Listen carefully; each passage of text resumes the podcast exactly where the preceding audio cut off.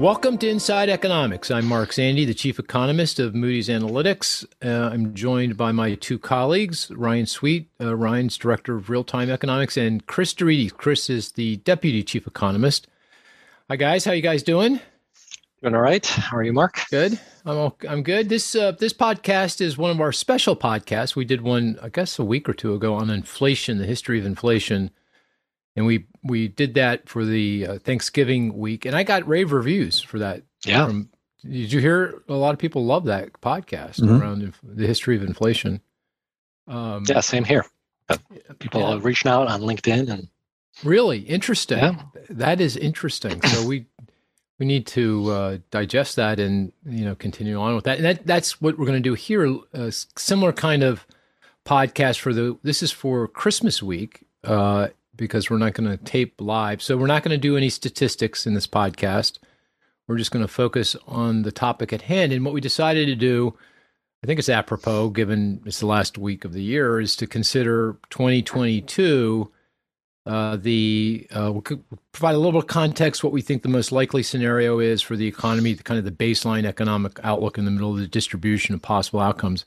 Then we're going to really focus on the risks and downside, maybe upside. We'll, we'll see where people's minds are on this one. Uh, but that's the plan here for this uh, particular podcast. So, who wants to lay out the baseline case? You know, what's the most likely scenario? Chris, you, you want to do that, or Ryan? Who you want me to do it? Who wants to do that? Anybody? I think you should do it. I should. Mm-hmm. Okay. Yeah. Yeah. And you just Why, do the for- you just you just did the forecast. yeah. It's all fresh in your mind. Did I just do the forecast? When? What are you talking about? Oh, this weekend, this past weekend. Yeah, mm-hmm. I guess I did. Yeah. Yeah, you might you know, tweak it. But oh, the caveat Omicron, is, yeah, has the forecast changed? Is mm-hmm. the question. Yeah. oh, this, I shouldn't be laughing. It's so depressing. Uh, this, and we are recording this. I guess we should disclose. This is prior to the uh, Jobs Friday, so this is before mm. November's report is coming out. So yeah, and also because this is going to air in a couple of weeks, maybe now three weeks, the, what we know about Omicron will be hopefully well well advanced compared to what we know today, which isn't very much actually. So, all right, here's the baseline as we know it. Uh, just quickly, a couple numbers: uh, GDP growth, calendar year 2021, that was going to be coming up about five and a half percent. For 2022, we're expecting four to four and a half percent. So another solid year. So that means a lot of jobs. Uh, we're going to average monthly job growth between now and the end of next year, probably close to 500,000 per month, you know, maybe a little less than that because unemployment's going to come in pretty fast. The unemployment rate is 4.6 and I would expect the unemployment rate to be well below four, maybe closing in on three and a half percent, which would be kind of consistent with full employment by the end of next year, going into 2023. Uh, uh, inflation, uh, consumer price inflation right now, obviously very high, uh, over 6% year over year. I expect it to be about half that by uh, the end of 2022. Of course, the Fed's target would be something around 2.5%. The Fed will be, uh, will be uh, normalizing monetary policy, so they'll end their taper sometime next spring, early summer. Begin raising short rates soon, there, short-term rates soon thereafter. Probably two, three rate hikes next year. I think we have two in the forecast. We might have to put three in, depending on how things go here. Uh, and for the Fed to normalize short-term rates by mid-decade, that would be around the two and a half percent uh, funds federal funds rate target. Ten-year Treasury yield, uh, our favorite, uh, forecasted debate. Uh, right now, we're sitting at 1.5 percent, uh, down because of this Om- Omicron uh, scare, uh, and we expect it to end the year about one and three quarters. Uh, well, the end of the year is a few weeks from now, so I don't know if that's going to happen given what, what's going on with the virus. But see, Chris, that's an admission. Well, gee whiz. Okay, and then I'd say that by this time next year, you know, at least two and a quarter, you know, maybe a little bit north of that. So that's kind of the numbers. And the idea is that, or the kind of the basis for that is that, well, here's the key, here's the key assumption the pandemic. Uh, we are assuming, or I'm assuming, we are assuming that the pandemic will more or less continue to wind down. That doesn't mean there won't be more waves of the of the virus. There will be. Uh, Om, Om, Omicron is uh, is I keep saying it. it's Om- Omicron, right? Omicron, Omicron, Omicron, Om- Omicron. Omicron. Sorry, Omicron uh, will. Uh, you know, it seems like that's going to be a wave that we're going to have to deal with. Not that there won't be future waves. That would be Pollyannish to think not, but that each wave that we suffer will have will do less damage to the healthcare system uh, and to the economy than the previous wave.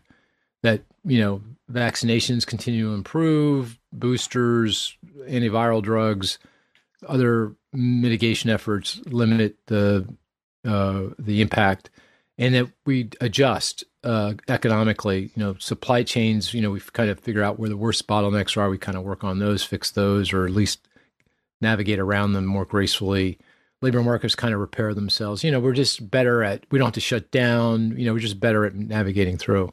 That's a key assumption.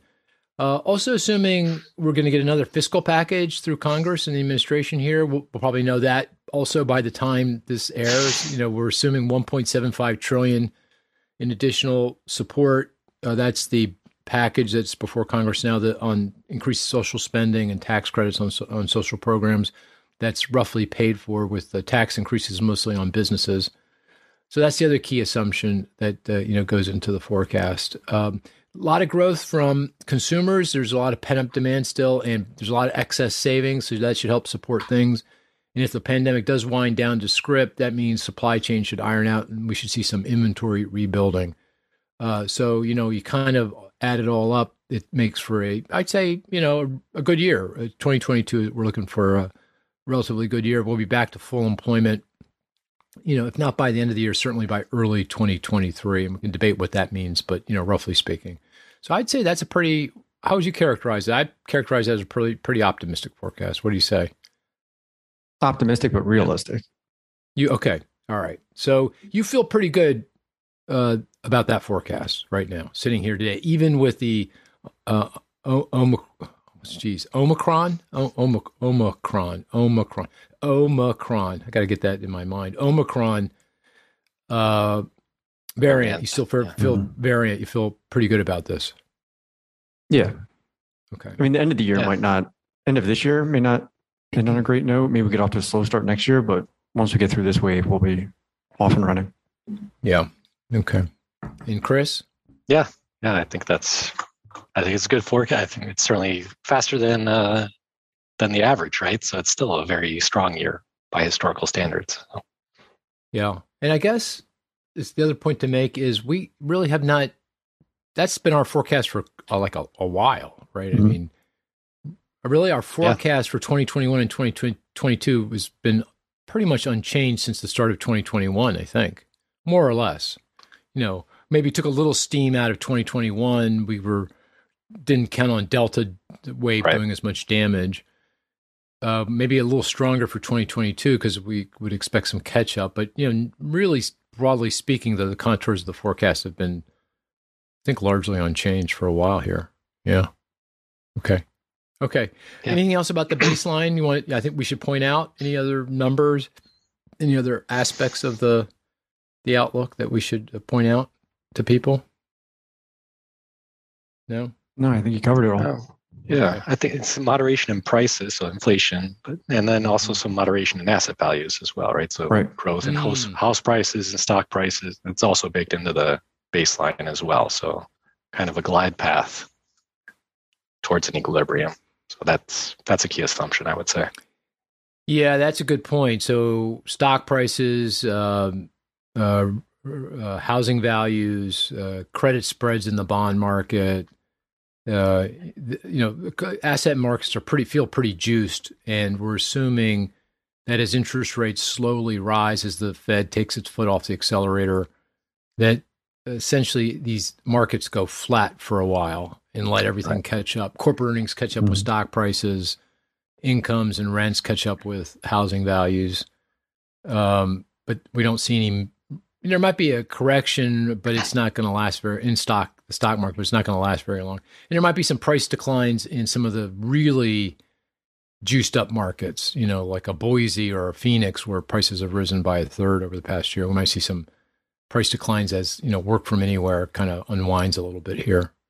Um, yeah. Okay. That's a really good point. So do you want to know where we are relative to con- consensus? Yeah, yeah. Where yeah. are we relative to consensus? So 2022, uh, the consensus is 3.9% for GDP growth. Oh, okay. So we're, we're about half a point above that, probably. Correct. Yeah. Um, any other consensus? What about inflation? What's the inflation inflation consensus? Do you know? 3.7 on the headline CPI. Three seven. That would be pretty consistent, I think. Mm-hmm. You know, I we were at six, and I said it's going to be at three by the end of the year. Yeah. So.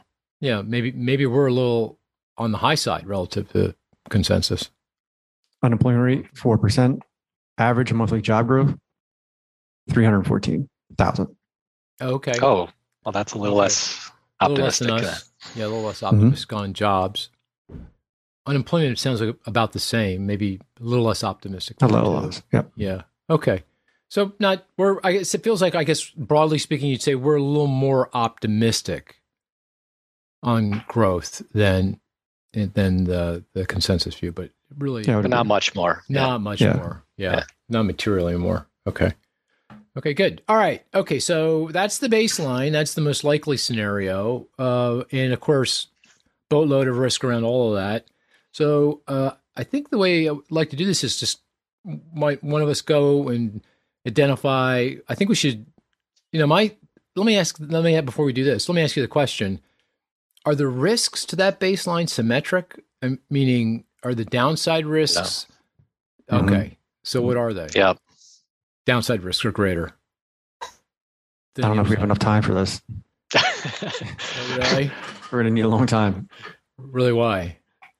No, because I, I can just we can just between the three of us we could probably probably rattle off five, ten key downside risks. Oh, I see. Right, but you so you're saying the risks are you're you're saying that the downside risks predominate uh, compared to the upside risk. Yeah. Okay. Mm-hmm. And and the reason being the, the pandemic fundamentally. Yeah, and all the downstream effects of the pandemic. So you can go pandemic to supply chains to inflation to Fed policy errors. There's there's lots of downside risk. Okay, and four so like four and a half percent growth you know, under the baseline is already quite optimistic, right? So yeah, can it really get correct. much better than that? That's a great possibly, point. but mm-hmm. Because we're assuming we get back to full employment. How if there's not you, can't beat that. It's pretty hard to beat that, actually, right? Yeah, and almost by definition, you can't. Right? I mean, you you could, but that means then you got higher inflation, Infl- exactly, an overheating that, economy. So, oh, that's so a downside. limited. You're kind of limited on the upside yeah, here. That's right. Okay, well, think a little longer term. Eh, you know, yeah, there, yeah. So then the risks become more there, symmetric. Well, I think there there are some upside risks to to next year that we can talk about. Certainly, certainly. Okay, but you can come that. up with a lot more downside. No, yeah, exactly. more yeah. downsides. Yeah, right. By the way, we have this pretty cool risk, what I call risk matrix, that kind of because it's so hard to keep in mind, at least in my mind, all the downside risks. And you know, of course, a lot of the folks that we work with, they're primarily focused on the downside. They don't really participate on the upside. So they want to know more about the downside. And this matrix shows in the horizontal axis the uh, the uh, expected uh, severity of the of the risk, which I kind of think in my mind is like a kind of a present value of the economic loss if that risk were to come to fruition or you know, shock would occur. And the vertical axis, the y axis, is the probability of that shock, and you can see all the different risks that are there. I have that in my mind's eye. Maybe maybe we can mm-hmm. provide that on the YouTube or something with this video. People might might appreciate that. Um, okay, so it's on the Economic View website too. Oh, is it? Mm-hmm. Is that, do we have yeah. it up there? Not my yeah. version, I bet. Not your version. I was going to say I was a little nervous about this podcast because your risk matrix differs a little bit from mine. Not a lot, but I think I just have a lot more on there. you know, I spend a lot of time on that matrix. It really helps me think about, you know, uh, you mm-hmm. know, uh, w- what these risks are and where they kind of land in terms of, you know, probability of happening and, you know, what would the macro consequences be if they do happen. And we update it every month. So it's very helpful to think, you know, how these risks are evolving. And it, so you'll see how they move on, on our website. So Chris and I will go back and forth and recently one, this is not what I guess it could be. You and 20... Chris go back and forth. That, so you don't include me in this conversation. You're busy. You're. I don't want to Is bug that you. what that's what's going on? No. Oh, all right. So we added cyber attacks recently. Oh, good one. Chris came up with that one. I thought that was an excellent one. Yeah, I would have come up with it if you had invited me. I mean, I definitely contributed that. Yeah, but you know, but you're you're, more than welcome. It's just yeah. an email. It's not like you know no we're having coffee and stuff. Yeah, okay, all right, I hear you. I feel like I'm being left out. I'm just saying. No, not at all. Not at all. Okay. Welcome right. to the party. uh, no, don't worry. I'm I'm good with I'm good with you guys doing it. Uh, and, and I'll go down my own path, and we'll come together every once in a while and see. Because that might not be a bad thing to do anyway. I really don't think they're going to be that different. I don't think so either. Mm-hmm. Yeah. All right. Well, let's uh, since the risks are are are indeed for 2022 skewed to the downside. Let's begin with that. So Chris, why don't you go first? What's your downside risk? And and why don't you lay out for that risk the you know kind of your baseline view and then what the risk is and you know how you're thinking about it. So I'll give you a meta risk uh, first. Yeah, like a, a conceptual risk uh, that I think of, which is just the fear. Um, hmm. You know, nothing to fear but fear itself, right? So I, I see, uh, and that's under the broader uh, grouping of psychology. So consumer psychology, we could we could uh, talk ourselves into more inflation. We could certainly, right, if if that uh, were to take hold, uh, overreact to another wave of the pandemic, right? So there there's certainly there's a big psychological component I can see here. If we did start to see stock market uh, corrections or house prices, right, you could have some feedback effects uh, kick in, right? So even though we're calling for mild um, kind of corrections in these uh, in these markets, or at least they're going flat, there could be some overreaction that that takes over. So I see that as a substantial risk uh, to the outlook. So more of that psychological feeling of uh, of the economy going forward. If energy prices were to take off once again, right, you could see that having a life of its own. So that was one mm. kind of my uh, overarching theme. But if you want a more specific move risk, on, though, that's yeah. a, that's a really cool one. That's a really cool yeah, I like one. I mean, I because I find it perplexing, somewhat perplexing, how just seemingly pessimistic people are. Uh, I mean, if you look at the economy's performance, it's actually been quite impressive. If you if you you know look at the numbers, job growth has been impressive. The decline in unemployment has been impressive the recovery in, in output in GDP, the value of all the things that we produce, that's been incredibly impressive. Um, uh, you know, inflation's been a bit, bit of a disappointment, but that you know that's been very recent, and you know we could we're going to talk about that, I'm sure, in terms of, of the risks. But stock prices are at record highs, housing values are at record highs, debt loads are in terms of debt service, the percent of income going to servicing debt on you know interest and principal payments yeah. on that debt, I think that's at a record low. I mean, very close, yeah, very close. People have locked in these low rates. They've refinanced and locked in three percent, three and a half percent mortgage rates, and then yet still, uh, people are like, no, the economy stinks, right? Am I? Well, you still have a pandemic going on. That's clearly weighing on people's psychology, and it, people, it, consumers hate inflation. So if you look at the really nitty gritty of the uh, University of Michigan survey, but more people are pessimistic that their incomes are going to exceed inflation over the next, you know, 12 five, or uh, one to three years. So, mm. I mean, that is really biting into people's psychology. Yeah, it's got to be that, right? Mm-hmm. It's got to be the pandemic, which I, I, wears on you, right? I mean, just gee whiz, it's like, are we ever going to shake this damn thing? Right and then because um, it just it messes with people's lives. You know, they're you know uh, we can see that just in our you know personal lives. We can see it. And I think you're right. I think inflation, particularly gas prices. I mean, you know, I think gasoline just kills people. I mean, even though uh, you know you think about it, like I just filled up my my car, I needed ten gallons of gas, and you know I had a choice to go to Wawa, which is three buck whatever, forty five. I know Ryan's too highfalutin to go to Wawa. No, I was told not to go to Wawa because you uh, rode your engine. Uh, I think I'm being lied to. I think I think you've been absolutely yeah. being duped. Absolutely duped.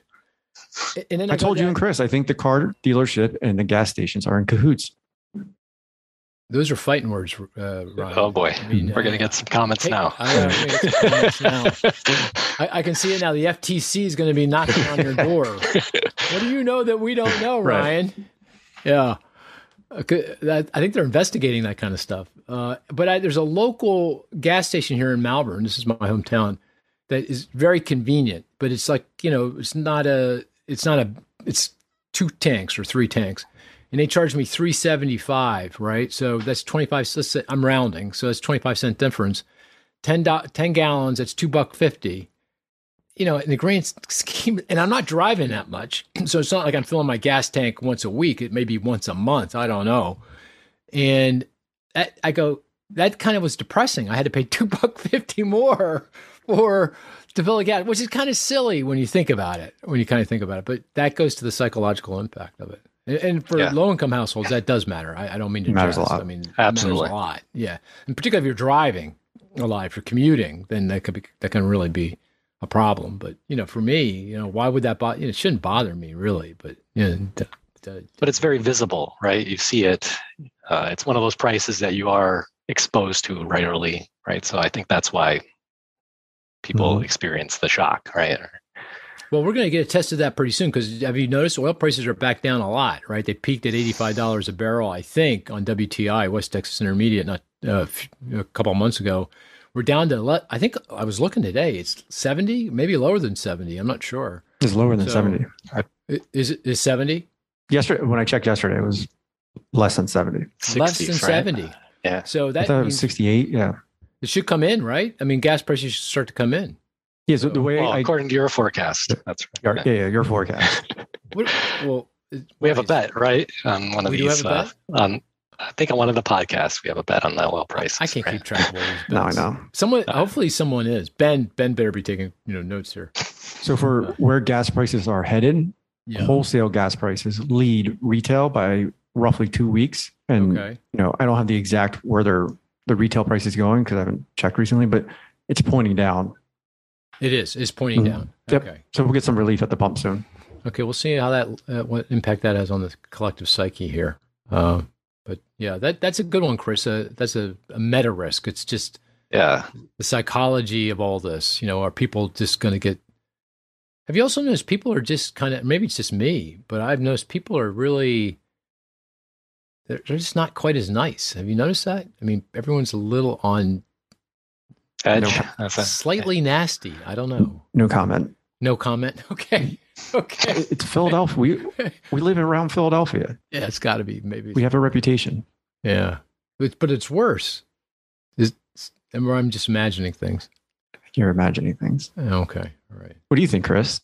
I I was going to say that the the concern about fear and psychology also translates into other risks that we'll talk about. I am worried about, say, the election, right? And I think there's some tribalism uh, going on here as well. So that that worries me. That you know we get into the midterms next year, and what's that going to look like? Hmm, so, Mark, right. on your on your risk matrix, do you have social unrest?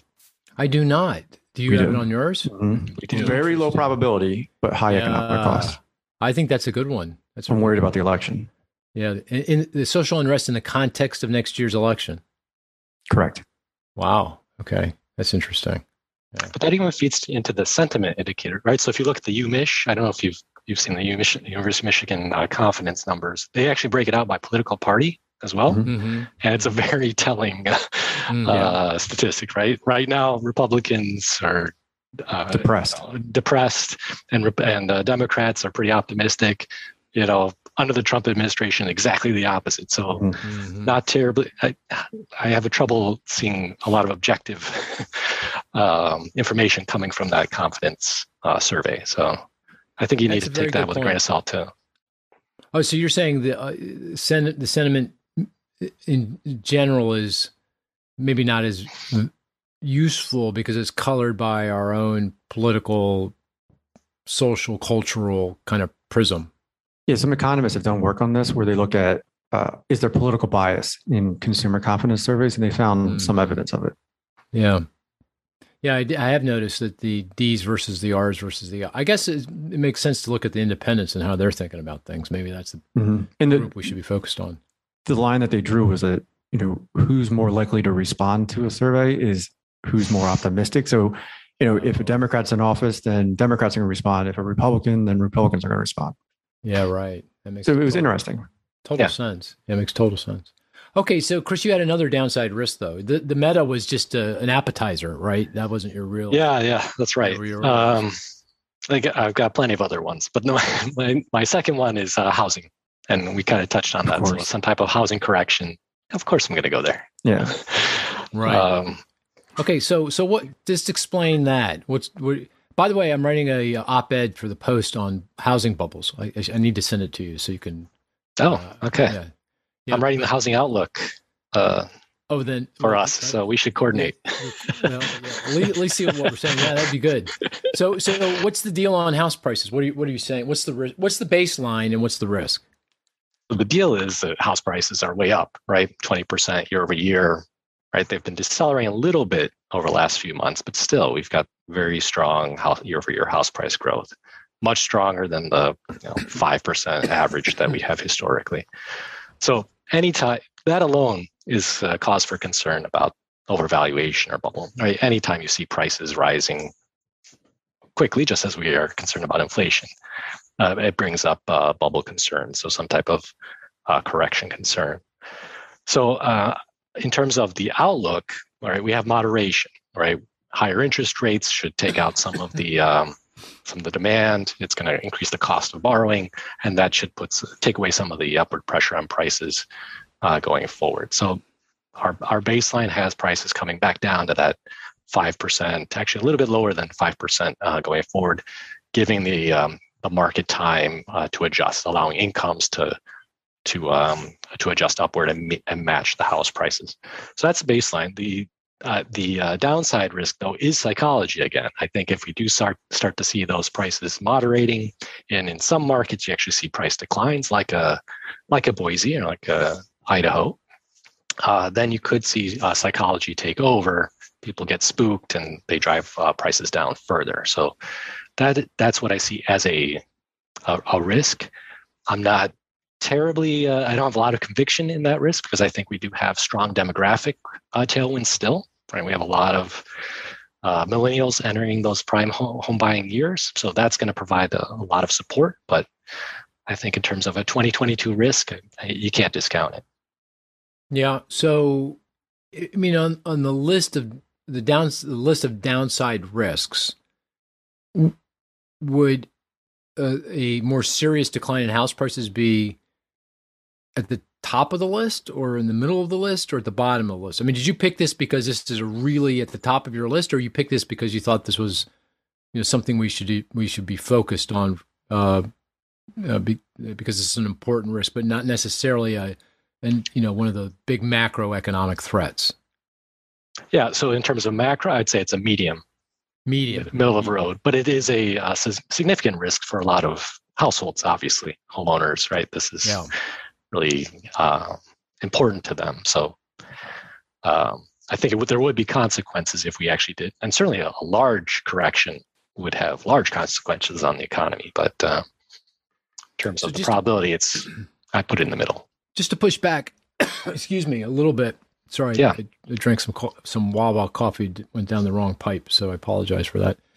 Um, to push back, so yeah. uh, because you know, obviously, you're going to compare house what's going on now in the house with house prices with what happened in the previous house price bubble back in the mid 2000s prior to the financial crisis. That you know that was obviously a bubble that burst, prices fell mm-hmm. very sharply. Right. One of the there's a couple big differences. One is between now and then. One is that today we have a, a sh- very severe shortage of homes.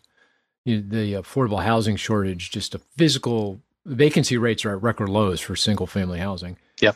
Yep. Back then, we had a surfeit of homes. We vacancy rates were at record levels. Just way too many homes have been put up. You know, couldn't couldn't figure out how to fill them. Second big difference is today, mortgage underwriting standards are tight you know, if you want to get a loan, and by the way, the loans are plain vanilla, 30 year, yep. 15 year fixed rate, prepayable, you know, right down the fairway kind of mortgage, nothing fancy. You know, income is well documented, credit score, uh, appraisal well documented. Nothing, nothing, nothing fancy here. But back, you know, in the bubble a de- over a decade ago, you had a lot of adjustable rate mortgages. You remember the ubiquitous, you know, two year subprime uh, arm loan that uh, exploded on people. The 228. Uh, yeah, the 228. Uh, and it, it, of course, there's a lot of fraud in terms of the underwriting. You know, people just lied about yep. their income and appraised values. Uh, so does that mitigate the risk? You're not you're not saying bubble like bubble circa 2006. No, no. So yeah. if we had correction, I I don't expect. Well, first of all, I don't expect, and it's in the baseline, a national uh, correction. I do expect to see some markets, right? Certainly have small corrections, but yeah, there are a lot of positives uh, certainly to continue to support prices. I don't see a, uh, that type of radical adjustment to equilibrium that we had uh, last time around. There's a lot more. There's a lot less leverage in the system as well, right? That's that's perhaps the, the key point, right? People don't have to sell um, if in the event of a um, a decline like they did uh, during the, the housing bubble. But you do have affordability issues, right? So that's that's still going to uh, weigh on uh, demand going forward. So uh, I think it's still a, a, risk that's out there. And it, again, it could feed into psychology that spills over into other markets as well. Yeah, good point. I guess the other thing that is coming to the fore more recently in the last actually few months that raises some concern is the increase in share of home sales that are to investors.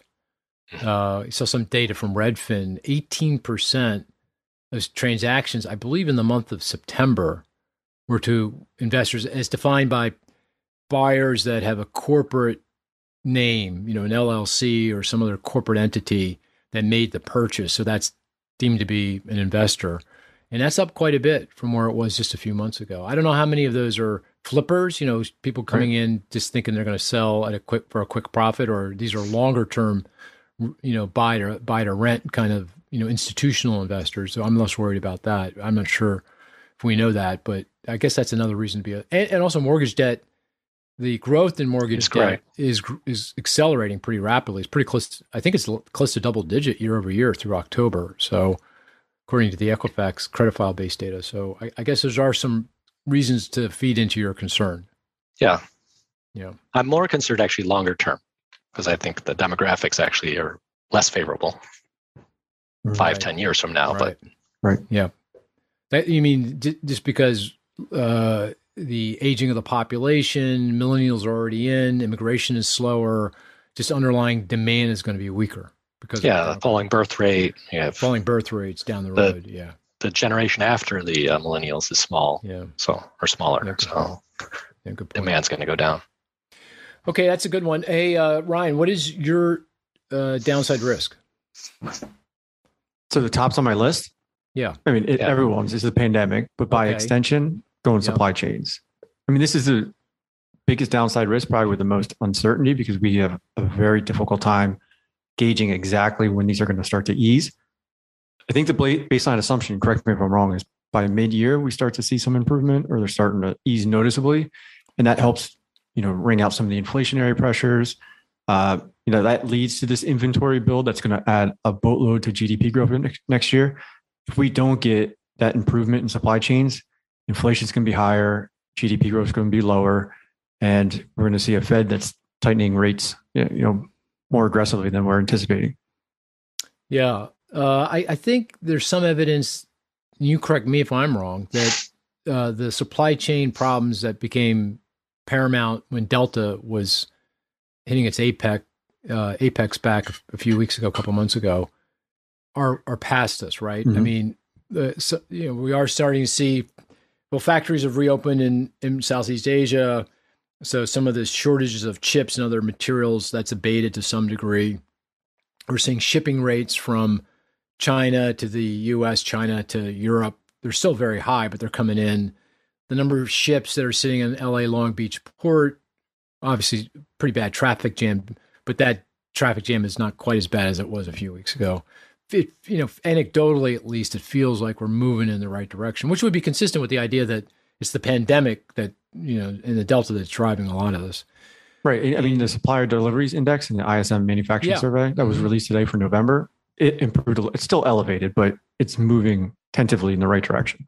Oh, good. Oh, good. Oh, good. So, but what you're saying is, even with the pandemic kind of playing out the way we think it will, kind of receding, it could end up being the case that getting these supply chains back in a more uh, reasonable place is going to be more difficult. So we mm-hmm. still are plagued with shortages of product and high rates of inflation for those products yeah. as a result. because I agree with you that the economic cost of each wave in the US from the pandemic will be smaller, but it's the policy response in APAC that's going to be really, really important.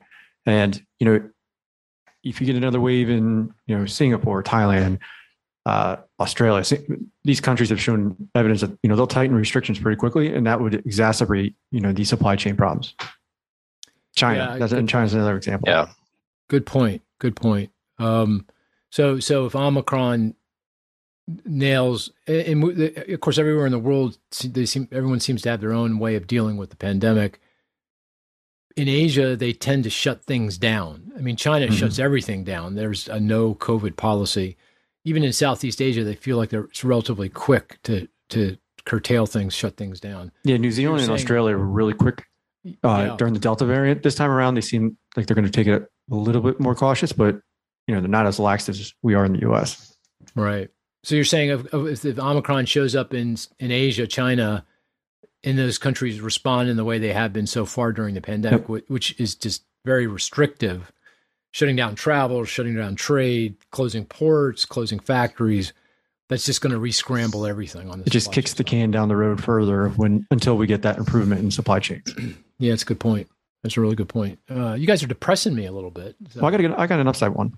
Yeah, yeah. Okay, because we're going to definitely yeah. come back. We got we always end on a, on a positive note. Yeah. Okay.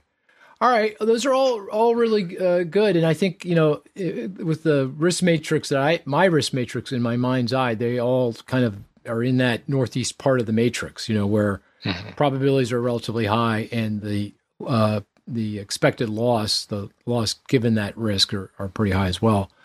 You know, I'll, I'll point out a, another risk. Uh, yeah, and that is um, that, that worries me uh, is China slows down more than anticipated. Uh, so, in our baseline worldview, again, relatively optimistic, we're expecting China to growth rates to slow. They already have. So, if you go back, I'm going to pick a date, five years ago, the underlying growth rate in uh, the Chinese economy in terms of GDP was probably seven, eight percent, probably closer to eight uh, percent per annum. I'd say it's now down to about 5%. And we are expecting over the next few years for it to kind of glide a, a bit lower to about 4%. So still strong, you know, by our standards, uh, you know, the developed world standards, but uh, significant moderation. Uh, but I'd say the risks there feel like they could come in a lot weaker than that. I mean, got a lot of things going on. Uh, you know, one we talked about COVID and their COVID policy. They just shut things down. So if they get hit again, they'll, they'll shut things down. You know, quite dramatically. Um, there uh, is the uh, uh, the fact that they're uh, working to address some of the more structural, longer term problems they have, including very high leverage. They, you know, they've mm-hmm. been borrowing a lot of money, uh, households and in the corporate sector in particular and debt loads are now high. And I think there's con- reasonable concern. You could see that with the collapse of the Chinese real estate company Evergrande. You know, they defaulted on all their debt. I think it was some three hundred billion dollars. So you know that kind of deleveraging process, or at least that slowing in the in leveraging, that's slowing growth. And then they're focused on uh, increasingly focused on uh, pollution and climate change issues. So they're they've been willing to shut down utility plants that you know are coal fired and produce a lot of CO2 if it's producing a lot of pollution, and that's caused them uh, disruptions in the economy. You know, production has stopped. I mean, you know, factories have had to stop because they can't get electricity. Uh, then you've got President Xi, who seems to go well. He is going in a, in a direction very different than his predecessors. He, you know, his predecessors worked to liberalize the economy to embrace uh, the rest of the world the, rest of the developed world, the U.S. and Europe, and you know engage. And she uh, and, and, open up politically, uh, and that's not what Xi's doing. He's going in the opposite direction, and I can't imagine that's good for growth. And then, probably most fundamentally, the uh, fact that the U.S. and many other developed economies are now confronting China on a lot of their uh, policies that you know people just don't, and I think appropriately so, they're just not fair. You know, cyber issues and intellectual property issues and ownership rights and, and those kinds of things. And so uh, China, which has benefited enormously from the globalization uh, that's occurred since it entered into the World Trade Organization back in 2001, isn't going to benefit nearly as much. In fact, it, you know, it could be a headwind because they're going we're going the other direction on globalization, on trade, on on uh, investment, on capital flows. Uh, I can go on. I, actually, we had a podcast on this. I highly recommend. You know, we talked to a fellow named Dan Rosen, who's head of Rhodium Group, who you know is a China bear, but he did a pretty good job of making a case here. So I think there's you know real good arguments that growth is going to slow, but it could slow much more than we're anticipating, particularly if tensions between the U.S. and China, which seem to be uh, you know, quite significant around a lot of different issues, from Taiwan to the you, you know the uh, South China Sea to you know lots of different points of of tension could boil over. I think this could be a problem, and of course, China is a key source of global growth. It's the second largest economy on the planet. The relationship between the U.S. and China on trade and is is fundamentally the most important relationship on the economic relationship on the planet. And that gets disrupted, you know, we could that could really slow growth and uh, reverberate in many different ways across the globe. Commodity markets, emerging markets, and ultimately back on us. So I, I see that as a significant risk. What do you guys think? Did I did, did I nail that? Yeah, I think so. Yeah. I mean, are you are you arguing that there's a increased risk that China suffers a growth recession next year? And yeah. a growth recession is like when the economy is not growing quickly enough to prevent unemployment from going up and inflation from decelerating. Yeah, I think that's okay. you know, growth could slow to such a degree that you know the you see layoffs. You know, people lose mm-hmm. jobs, and, yeah, and I, I guess you can throw into the mix if that's the case. What kind of social implications does that have? Because I don't think the Chinese population, I think they've they've not experienced that for a couple generations now. It's yeah. all been one direction. And you know what does that mean? You know, if things go in the other direction, both for uh, an economic perspective, but from a political and social perspective, you know, what does that mean? Mm-hmm.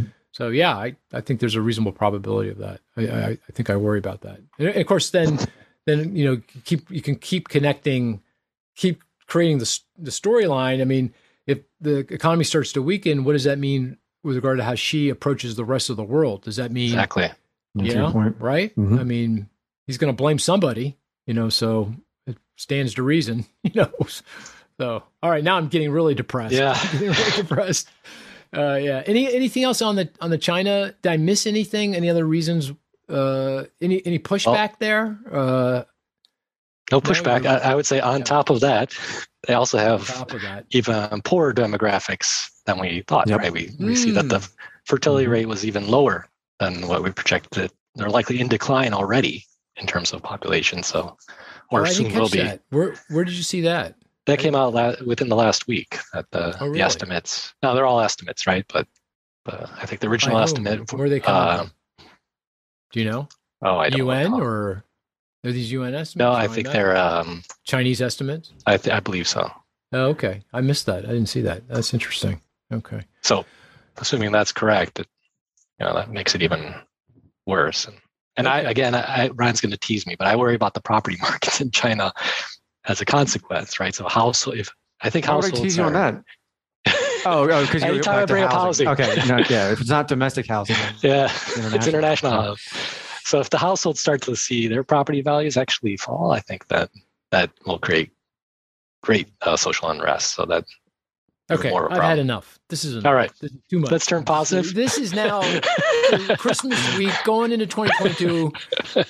We're gonna each of us come up with an upside risk to the uh, to the uh, outlook, and we can broaden it a little bit. It doesn't have to be exactly 2022, but you know, let's you know we can broaden it out a little bit. But what are the reasons to be optimistic? That maybe things turn out better than we're, we're saying. So and, and, and, let's put the pandemic aside. You know the pandemic mm-hmm. has its own dynamic. We you know who knows? It, it, maybe it yeah. could end up being less omicron could be a nothing burger you know and we're fine and there's there are no more waves I know you're right. I know you're smiling. Are you smiling because I used the nothing burger? Yeah, I never thought Mark Zandi would use the nothing burger. right.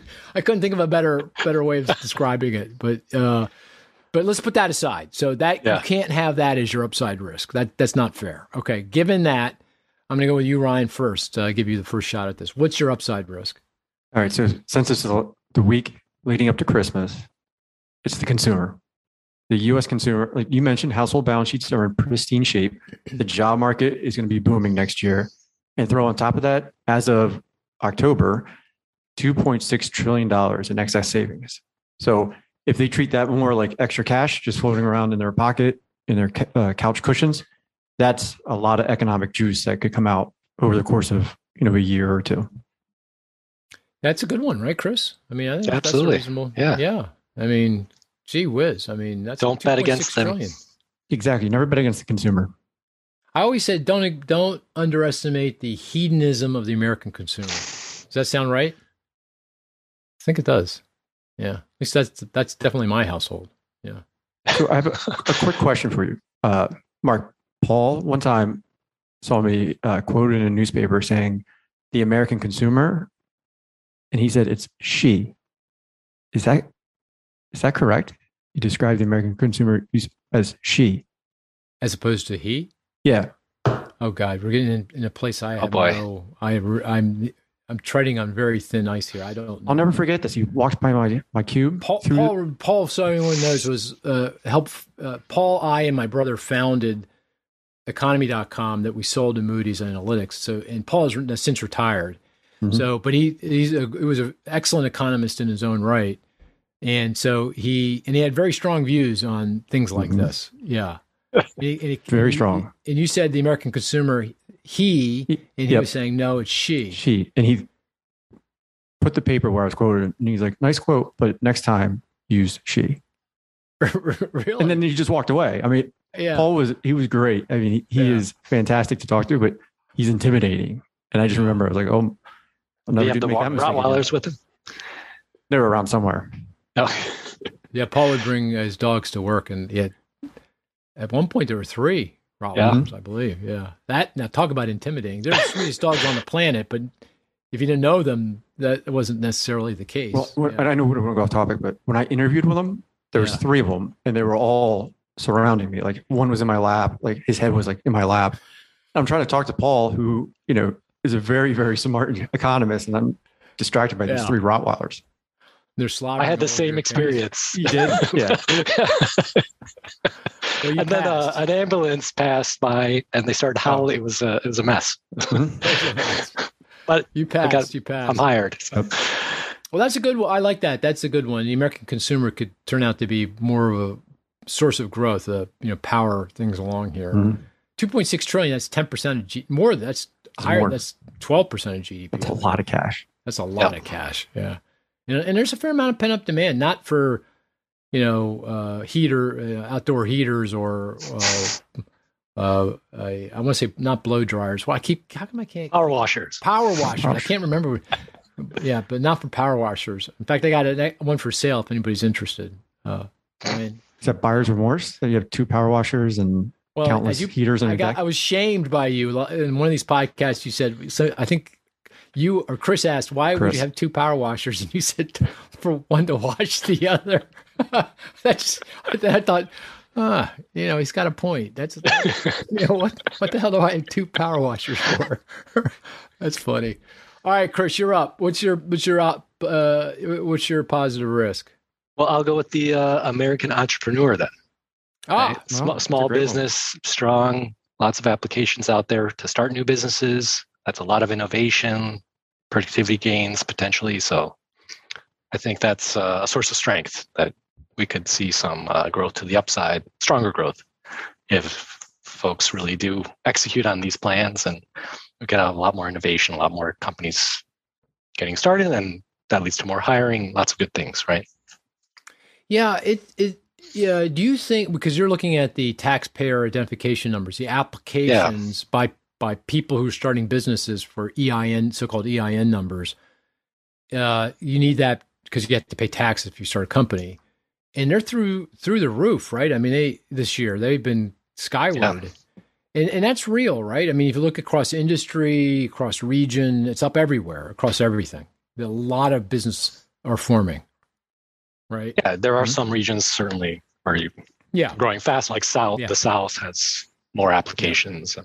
Retail actually has a startling number of uh, applications as well. So There are some pockets, that, but I think it is fairly broad based. No, no industry, no region is lagging. So. Or, you think it's also remote yeah. work? I mean, the fact that people can they they feel untethered now, right? They don't you don't need an office building, you know, with employees sitting at their desks. You can you can just you can do it, you know, just with Zoom, you know, basically, and an idea, mm-hmm. A little bit of capital. You think that's also playing a role in here in all these business formations? Yeah, I think it's all the above. Yeah, I think it's the, the, the technology, the fact that people do have a little bit more cash perhaps on their balance sheet. I think pandemic gives you time to think, uh, reflect. You know, want to start a business and I'll give it a shot.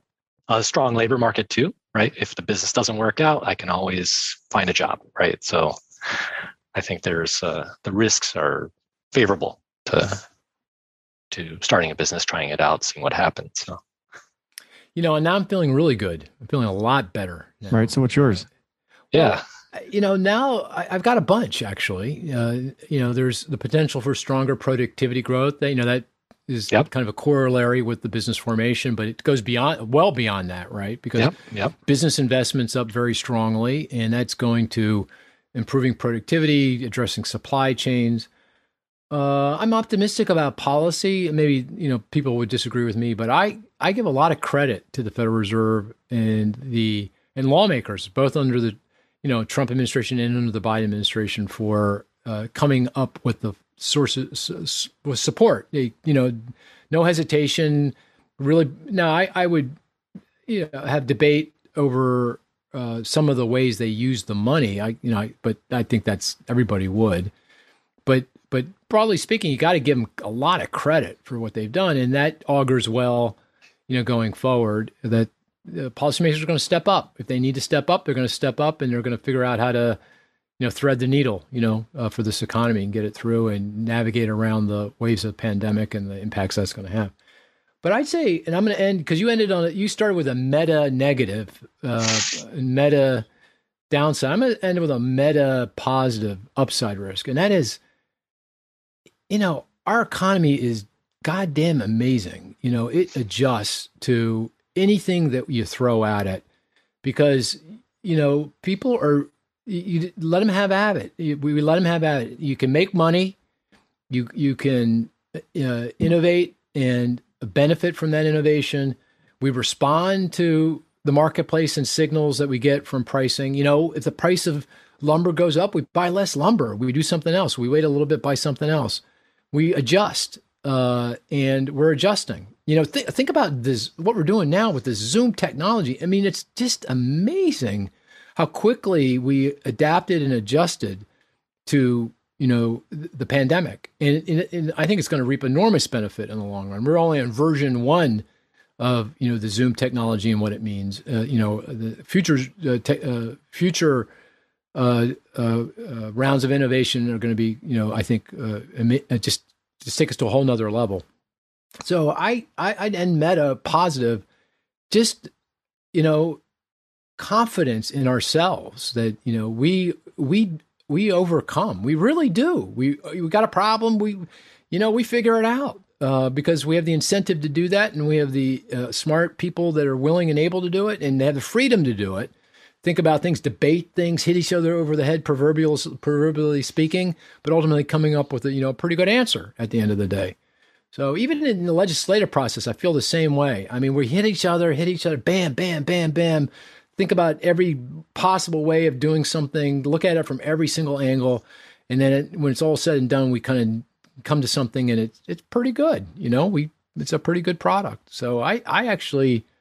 I have I feel pretty good about things. I think we're in a pretty good spot. I'm a buyer. You you you guys sell. I'm buying. That's all I'm saying. That's how I'm ending this this podcast.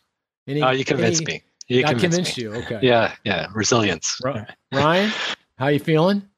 You convinced me. Now it's gonna be a good holiday. It's a good holiday. Damn right yep. it is. Okay. All right. Well, very good. I think we covered a lot of ground here. This is the holiday week, so we don't want to keep it too long, but hopefully you found this instructive. And um, we'll talk to you in the new year. Take care now. Bye, everyone.